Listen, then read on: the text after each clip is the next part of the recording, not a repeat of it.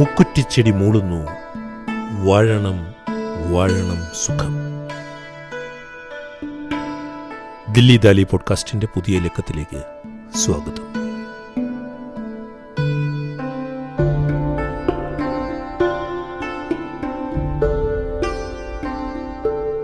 സുഹൃത്തും പത്രപ്രവർത്തകനുമായ അമൃതലാലുമായി ഇന്നലെ സംസാരിച്ചു കൊണ്ടിരിക്കുമ്പോഴാണ് വിഷ്ണു നാരായണൻ നമ്പൂതിരി രണ്ടായിരത്തി നാലിൽ എഴുതിയ മഹാപഥം എന്ന കവിത ആനുഷംഗികമായി ഞങ്ങൾക്കിടയിൽ പരാമർശവിധേയമായത്. നാരായണ ഗുരുവിനെക്കുറിച്ച് എഴുതപ്പെട്ടിട്ടുള്ള കവിതകളിൽ ഏറ്റവും മനോഹരങ്ങളായവയിലൊന്നായി ഈ കവിത നിലനിൽക്കുകയാണ്. ഇന്നലെ രാത്രി മഹാപഥം വീണ്ടും വീണ്ടും ഞാൻ വായിച്ചു. നാരായണ ഗുരുവിലെ ദാർശനികനെ ആഴത്തിൽ ഉൾക്കൊണ്ടുകൊണ്ട് എഴുതപ്പെട്ടിട്ടുള്ളതാണ് ഈ കവിത. വിഷ്ണു നാരായണൻ നമ്പൂതിരിയുടെ ഗുരു ഇതിൽ വാനോളം ഉയർന്നു നിൽക്കുകയും എന്നാൽ അതേസമയം തന്നെ മണ്ണിൽ കാൽ ചവിട്ടി നിൽക്കുകയും ചെയ്യുകയാണ്. നാരായണ ഗുരുവിലെ അദ്വൈതത്തെ നിർദ്വന്ദം എന്ന് കവി വിളിക്കുകയാണ്.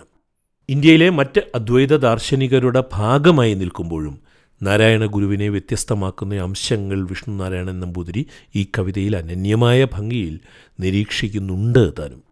നാരായണ മഹായതിയെ അവതരിപ്പിക്കുന്ന ആദ്യ ഭാഗത്തിന് വലിയ ഗാംഭീര്യമാണുള്ളത്. ആഴിയും തിരയും കാറ്റുമൊക്കെ ഗുരുവിനുള്ളിലായിരുന്നത് ഓർമ്മിപ്പിക്കുന്ന ഒരു തുടക്കമാണിത്. കൊടുങ്കാറ്റലറിപ്പാഞ്ഞ് കടലും കോളുലയ്ക്കവേ. കൊടുങ്കാറ്റലറിപ്പാഞ്ഞ് കടലും കോളുലയ്ക്കവേ. മരുത്വാമലയും വിണ്ണും അടിതെറ്റി വിറയ്ക്കവേ. കൊടുങ്കാറ്റലറിപ്പാഞ്ഞ് കടലും കോളുലയ്ക്കവേ മരുത്വാമലയും വിണ്ണും അടിതെറ്റി വിറയ്ക്കവേ മരുതും പുന്നയും തേക്കും ഇടറിച്ചീന്തി വീഴവേ തുള്ളിക്കു കുടമായി ചീറിപ്പെയ്ത് കാട്ടാറിരമ്പവേ. മരുതും പുന്നയും തേക്കും ഇടറിച്ചീന്തി വീഴവേ തുള്ളിക്കു കുടമായി ചീറിപ്പെയ്ത് കാട്ടാറിരമ്പവേ പാറപ്പിളർപ്പിൽ കഴുകൻ പകച്ചെത്തി ഒളിക്കവേ. പാറപ്പിളർപ്പിൽ കഴുകൻ പകച്ചെത്തി ഒളിക്കവേ ഗുഹാമുഖത്തിരിക്കുന്നു നാരായണ മഹായതി. പാറപ്പിളർപ്പിൽ കഴുകൻ പകച്ചെത്തി ഒളിക്കവേ ഗുഹാമുഖത്തിരിക്കുന്നു നാരായണ മഹായതി. കേരളത്തിൽ കാലവർഷം ഇരച്ചു പെയ്യുന്ന ഒരു രാത്രിയിലാണ് ഞാൻ മഹാപഥം വായിക്കുന്നത്. എത്രയോ വർഷപാതങ്ങളിൽ മരുത്വാമലയും വിണ്ണും അടിതെറ്റി വിറച്ചപ്പോഴും മരുതും പുന്നയും തേക്കും ഇടറിച്ചീന്തി വീണപ്പോഴും തുള്ളിക്കു കുടമായി ചീറിപ്പെയ്ത് കാട്ടാർ ഇരമ്പിയപ്പോഴും പാറപ്പിളർപ്പിൽ കഴുകൻ പകച്ചെത്തി ഒളിച്ചപ്പോഴും നാരായണഗുരു അതൊന്നും അലട്ടാത്ത മനസ്സുമായി ആ ഗുഹാമുഖത്ത് ഇരുന്നിട്ടുണ്ടാകണം. കവിതയിൽ ശാന്തമായ ഒരു ആശ്രമ പരിസരത്തല്ല വിഷ്ണുനാരായണൻ നമ്പൂതിരി നാരായണ മഹായതിയെ ഉപവിഷ്ടനാക്കിയിരിക്കുന്നത്. മലയും വിണ്ണും അടിതെറ്റി വിറയ്ക്കുന്ന ഒരിടത്താണ് നാരായണ ഗുരുവിനെ ഇരുത്തിയിരിക്കുന്നത്. അകമേ നിറഞ്ഞ ശാന്തിയിലും നാരായണ ഗുരു എക്കാലവും ജീവിച്ചത് അശാന്തമായിരുന്ന ഒരു സമൂഹത്തിലായിരുന്നല്ലോ. അവിടെ നിന്നും കവിത യാത്ര തുടരുന്നത് ഇങ്ങനെയാണ്. അസ്തമിക്കുന്ന സൂര്യന്റെ കതിർക്കറ്റകളൊക്കെയും സഞ്ചയിച്ചു പൊലിക്കുന്നു തൻ ചിരിച്ചെറുകൂടയിൽ. അസ്തമിക്കുന്ന സൂര്യന്റെ കതിർക്കറ്റകളൊക്കെയും സഞ്ചയിച്ചു പൊലിക്കുന്നു തൻ ചിരിച്ചെറുകൂടയിൽ. കോടക്കാറിൽ പുളയ്ക്കുന്ന മിന്നൽ കൊടികൾ താണ് തൻ താടിയിൽ ജടയിൽ ചുറ്റിപ്പിണയും തളിർവല്ലിയായി. കോടക്കാറ്റിൽ പുളയ്ക്കുന്ന മിന്നൽ കൊടികൾ താണ് തൻ താടിയിൽ ജടയിൽ ചുറ്റിപ്പിണയും തളിർവല്ലിയായി. ദിക്കെട്ടുഞെട്ടും ഇടിതൻ അട്ടഹാസങ്ങൾ അത്രയും തൻ ജീവതന്ത്രിയിൽ സപ്തസ്വര സംഗീതധാരയായി. ഗുഹയ്ക്കകം പരക്കുന്നു നിർദ്വന്ദ സുഖശാന്തത. ഗുഹയ്ക്കകം പരക്കുന്നു നിർദ്വന്ദ സുഖശാന്തത. അതിൽ സുഗന്ധമായി ചേർന്നു വിലയിക്കുന്നു ഭൂതലം. ഗുഹയ്ക്കകം പരക്കുന്നു. നിർദ്വന്ദ സുഖശാന്തത അതിൽ സുഗന്ധമായി ചേർന്നു വിലയിക്കുന്നു ഭൂതലം. താനെന്ന വെളിവും മെല്ലെ താഴും നിർവാണമണ്ഡലം തന്നെ ചുഴുന്നുവോ? തന്നോടൊന്നായി തീർന്നു സമസ്തവും. താനെന്ന വെളിവും മെല്ലെ താഴും നിർവാണമണ്ഡലം തന്നെ ചുഴുന്നുവോ? തന്നോടൊന്നായി തീർന്നു സമസ്തവും. നാരായണ ഗുരുവിൽ ദീപ്തമായി ലേഖനം ചെയ്യപ്പെട്ട് കിടക്കുന്ന ഒന്നാണ് സംഗീതം. നാദവും ശ്രുതിയുമൊക്കെ വാക്കുകളായി തന്നെ അദ്ദേഹത്തിന്റെ കൃതികളിൽ എത്രയോ തവണ കടന്നു വന്നിരിക്കുന്നു. അതിലും അപ്പുറമാണ് ആ കൃതികളിലെ സംഗീതം. ദാർശനിക ബോധത്തോടൊപ്പം ഗുരുവിൽ ജന്മം കൊണ്ടതാണ് ആ നാദമണ്ഡലവും. ഒരിക്കൽ ആലുവ മണപ്പുറത്ത് ഗുരുവും ശിഷ്യൻ നടരാജനും ഇരിക്കുമ്പോൾ അക്കരെ നിന്നും ചെണ്ടയുടെ ശബ്ദം കിട്ടു. ഗുരു ശിഷ്യനോട് ചോദിച്ചു എന്തെങ്കിലും കേൾക്കുന്നുണ്ടോ? നടരാജൻ പറഞ്ഞു ഉണ്ട്. അക്കരെ നിന്നും ചെണ്ടയുടെ ശബ്ദം. അപ്പോൾ ഗുരു പറഞ്ഞു അത് പണ്ടേ അവിടെ ഉണ്ടായിരുന്നു എന്ന്. ദിക്കെട്ടു ഞെട്ടും ഇടിതൻ അട്ടഹാസങ്ങൾ അത്രയും തൻ ജീവതന്ത്രിയിൽ സപ്തസ്വര സംഗീതധാരയായി എന്ന് വിഷ്ണു നാരായണൻ നമ്പൂതിരി എഴുതുമ്പോൾ എല്ലാ ശബ്ദങ്ങളും മൗനവും ഗുരുവിന്റെ ജീവതന്ത്രിയിൽ സ്വരസംഗീതധാരയായി വിലയിക്കുന്നുണ്ട് എന്നാണ് പറയുന്നത്.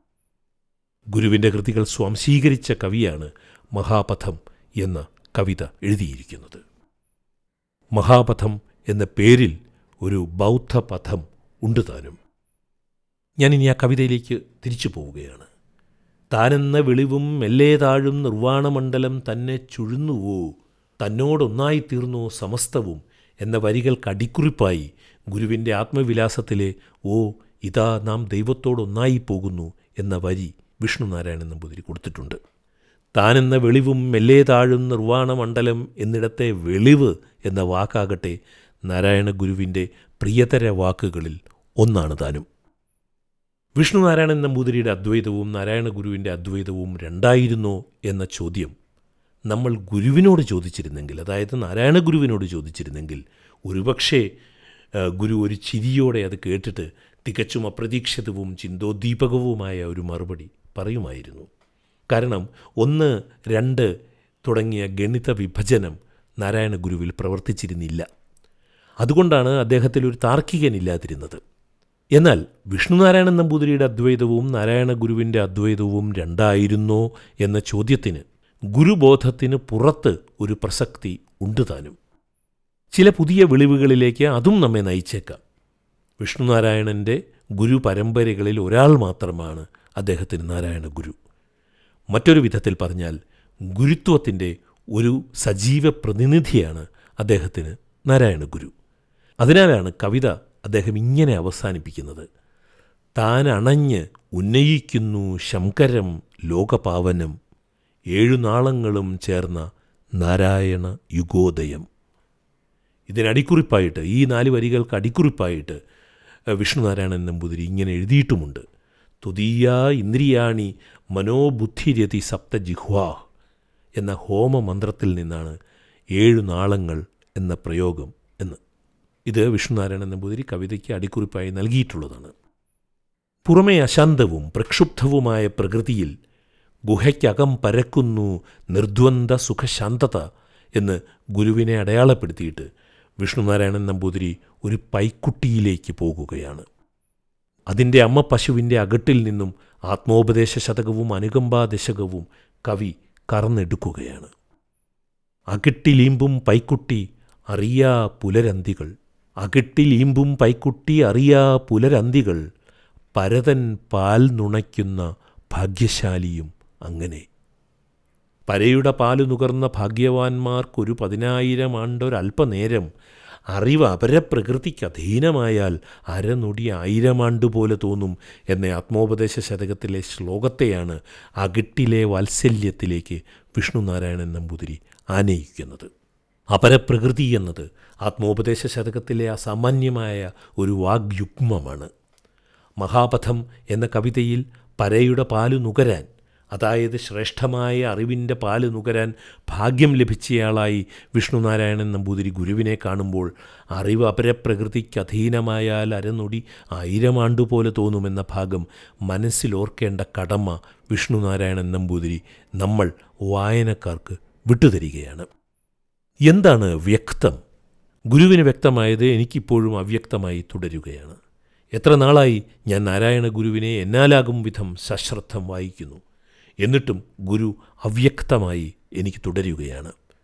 ആ അവ്യക്തതയിലും എന്നെ അപാരമായി ആകർഷിക്കുന്ന ഒരു ജ്ഞാനമണ്ഡലമാണ് എന്നെ സംബന്ധിച്ചിടത്തോളം നാരായണ ഗുരു. വിഷ്ണുനാരായണൻ നമ്പൂതിരിയുടെ മഹാപഥം എന്ന കവിതയിൽ ധ്യാനം വിട്ട് എഴുന്നേൽക്കുന്ന നാരായണനെക്കുറിച്ചുള്ള ഭാഗമാണ് അടുത്തത്. അത് ഞാൻ ഇനി വായിക്കാം. അവ്യക്തത്തിൽ ഉണർന്ന ആദിപ്പൊരുൾ പൊന്തി വിരിഞ്ഞ പോൽ അവ്യക്തത്തിൽ ഉണർന്ന ആദിപ്പൊരുൾ പൊന്തി വിരിഞ്ഞ പോൽ ധ്യാനം വിട്ടെഴുന്നേൽക്കുന്നു നാരായണ മഹാമുനി. ഈ കവിതയിലെ എനിക്ക് ഏറ്റവും ഇഷ്ടപ്പെട്ട ഭാഗം ഇനി ഞാൻ ചൊല്ലാൻ പോകുന്ന അടുത്ത കുറേ വരികളാണ്. അതേക്കുറിച്ച് ഞാനായി കൂടുതലൊന്നും പറയേണ്ടതില്ല. ആ വരികൾ കേട്ടാലും.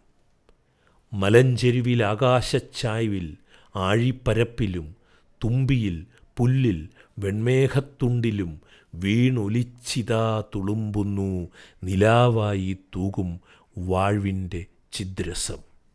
അതിന്റെ വേലിയേറ്റത്തിൽ മുങ്ങിക്കാൺമു ചരാചരം. മലഞ്ചെരുവിൽ ആകാശച്ചായ്വിൽ ആഴിപ്പരപ്പിലും തുമ്പിയിൽ പുല്ലിൽ വെൺമേഘത്തുണ്ടിലും വീണൊലിച്ചിതാ തുളുമ്പുന്നു നിലാവായി തൂകും വാഴ്വിന്റെ ചിദ്രസം. അതിന്റെ വേലിയേറ്റത്തിൽ മുങ്ങിക്കാൺമു ചരാചരം. മുക്കുറ്റിച്ചെടി മൂളുന്നു വാഴണം വാഴണം സുഖം. നക്ഷത്രം സല്ലപിക്കുന്നു വാഴണം വാഴണം സുഖം. ഇഴയും പുഴു പാടുന്നു വാഴണം വാഴണം സുഖം. ഇളാചക്രം ശ്വസിക്കുന്നു വാഴണം വാഴണം സുഖം. മുക്കുറ്റിച്ചെടി മൂളുന്നു വാഴണം വാഴണം സുഖം. നക്ഷത്രം സല്ലപിക്കുന്നു വാഴണം വാഴണം സുഖം. ഇഴയും പുഴുപാടുന്നു. വാഴണം വാഴണം സുഖം. ഇളാചക്രം ശ്വസിക്കുന്നു. വാഴണം വാഴണം സുഖം. കനകപ്പൊടി പൂണ്ടുള്ള രാവിൻ നീലക്കരിമ്പടം വാരി പുതച്ചുറങ്ങുന്ന താഴ്വാരത്തിൽ നിശാന്തമായി കനകപ്പൊടി പൂണ്ടുള്ള രാവിൻ നീലക്കരിമ്പടം വാരി പുതച്ചുറങ്ങുന്ന താഴ്വാരത്തിൽ നിശാന്തമായി കല്ലും മുള്ളും മെതിക്കുന്ന ചുവടായി നാട്ടുപാതയിൽ വെട്ടമായി കുന്നിറങ്ങുന്നു നാരായണ മഹാഗുരു. കനകപ്പൊടി പൂണ്ടുള്ള രാവിൻ നീലക്കരിമ്പടം വാരി പുതച്ചുറങ്ങുന്ന താഴ്വാരത്തിൽ നിശാന്തമായി കല്ലും മുള്ളും മെതിക്കുന്ന ചുവടായി നാട്ടുപാതയിൽ വെട്ടമായി കുന്നിറങ്ങുന്നു നാരായണ മഹാഗുരു. ഗുഹാമുഖത്തു നിന്നും കുന്നിറങ്ങുന്ന ഗുരു വെളിച്ചമായിട്ടാണ് ജനങ്ങളിലേക്ക് ഇറങ്ങുന്നത്. അതിനു മുന്നേ പുല്ലുമുതൽ ഇളാചക്രം വരെ വാഴണം വാഴണം സുഖം എന്ന് പാടുകയാണ്. ദൈവദശകത്തിലെ വാഴണം സുഖം പ്രപഞ്ചസത്ത മുഴുവൻ ഏറ്റുപാടുമ്പോൾ നാരായണഗുരു വെളിച്ചമായി കുന്നിറങ്ങി നമ്മിലേക്ക് വരികയാണ് ഈ കവിതയിൽ. അപ്പോൾ സർവതും തിന്നു തീർക്കുന്ന കാലം ഒരു വ്യാഘ്രരൂപത്തിൽ രൂപത്തിൽ ഗുരുവിന്റെ മുന്നിൽ വന്ന് നിൽക്കുകയാണ് ഈ കവിതയിൽ. ആ ഭാഗങ്ങളാണ് ഇനി ഞാൻ വായിക്കുവാൻ പോകുന്നത്. കല്ലും മുള്ളും മെതിക്കുന്ന ചുവടായി നാട്ടുപാതയിൽ വെട്ടമായി കുന്നിറങ്ങുന്നു നാരായണ മഹാഗുരു ആരിതാർ മുന്നിൽ വരയും പുള്ളിയും ചീർത്ത മെയ്യൊടും വാലുയർത്തി വളർപ്പല്ലാൽ മുരളിന്നിതമംഗളം ആരിതാർ മുന്നിൽ വരയും പുള്ളിയും ചീർത്ത മെയ്യൊടും വാലുയർത്തി വളർപ്പല്ലാൽ മുരളിന്നിതമംഗളം വഴിമാറി നടന്നാലും വിജ്ഞരേ നാരായണ ഗുരുവിനോട് കാലം വഴിമാറി നടക്കാൻ പറയുകയാണ്. വഴിമാറി നടന്നാലും വിജ്ഞരെ കാലമാണു ഞാൻ. പോറ്റുന്നേൻ വഴിയെ തിന്നു തീർക്കുന്നേൻ നരജാതിയെ. വഴിമാറി നടന്നാലും വിജ്ഞരെ കാലമാണു ഞാൻ. പോറ്റുന്നേൻ വഴിയെ തിന്നു തീർക്കുന്നേൻ നരജാതിയെ. അനുകമ്പയാണ്ടവനായ നാരായണ ഗുരു കാലത്തെയും സസ്മിതം അഭിമുഖീകരിക്കുകയാണ്. ഗുരു കാലാതീതനാവുകയാണ് മഹാപഥം എന്ന കവിതയിൽ. കാലത്തിന്റെ കനൽ കണ്ണിലേക്ക് കരുണയോടെ നോക്കുകയാണ് നാരായണ ഗുരു. ആ കനൽ കണ്ണിലും താതൻ തൃക്കൺ ചേർക്കുന്നു സസ്മിതം. ആ കനൽ കണ്ണിലും താതൻ തൃക്കൺ ചേർക്കുന്നു സസ്മിതം നിശങ്കം നിർഭയം ദീപ്രം നിത്യകാരുണ്യ ശീതളം. ആ കനൽ കണ്ണിലും താതൻ തൃക്കൺ ചേർക്കുന്നു സസ്മിതം നിശങ്കം നിർഭയം ദീപ്രം നിത്യകാരുണ്യ ശീതളം. കൈവല്യസ്പന്ദമേലുന്ന തൻ കയ്യാൽ ക്രൂരഭീഷണമാ രൂപത്തെ തലോടുന്നു വിഷവീര്യം കെടുംപടി. കൈവല്യസ്പന്ദമേലുന്ന തൻ കയ്യാൽ ക്രൂരഭീഷണമാ രൂപത്തെ തലോടുന്നു വിഷവീര്യം കെടുംപടി. അടുത്ത വരിയിൽ വിഷ്ണുനാരായണൻ നമ്പൂതിരി കവി പരമ്പരയിൽ അദ്ദേഹം ഗുരുസ്ഥാനത്ത് നിർത്തിയിട്ടുള്ള വയലോപ്പള്ളിയുടെ ഒരു സങ്കല്പത്തെയാണ് കടമെടുക്കുന്നത്. അതും ഒരു തരത്തിലൊരു ഗുരുപൂജ തന്നെ. വയലുപ്പള്ളിയുടെ ഋഷ്യശൃംഗ നാടകത്തിലെ കാലവ്യാഘ്രമിണങ്ങി എന്ന വചനമാണ് വിഷ്ണുനാരായണൻ നമ്പൂതിരി ഇവിടെ കടമെടുക്കുന്നത്. മഹാപഥത്തിലെ അടുത്ത വരികൾ ഇങ്ങനെയാണ്. കാലവ്യാഘ്രമിണങ്ങി തൻ കാലിന്മേൽ തല ചായ്ക്കവേ അതിൻ ദുരാചാര ദൃംഷ്ട്ര അടർന്നു കൊഴിവു ക്ഷണം. കാലവ്യാഘ്രമിണങ്ങി തൻ കാലിന്മേൽ തല ചായ്ക്കവേ അതിൻ ദുരാചാര ദംഷ്ട്ര അടർന്നു കൊഴിവു ക്ഷണം.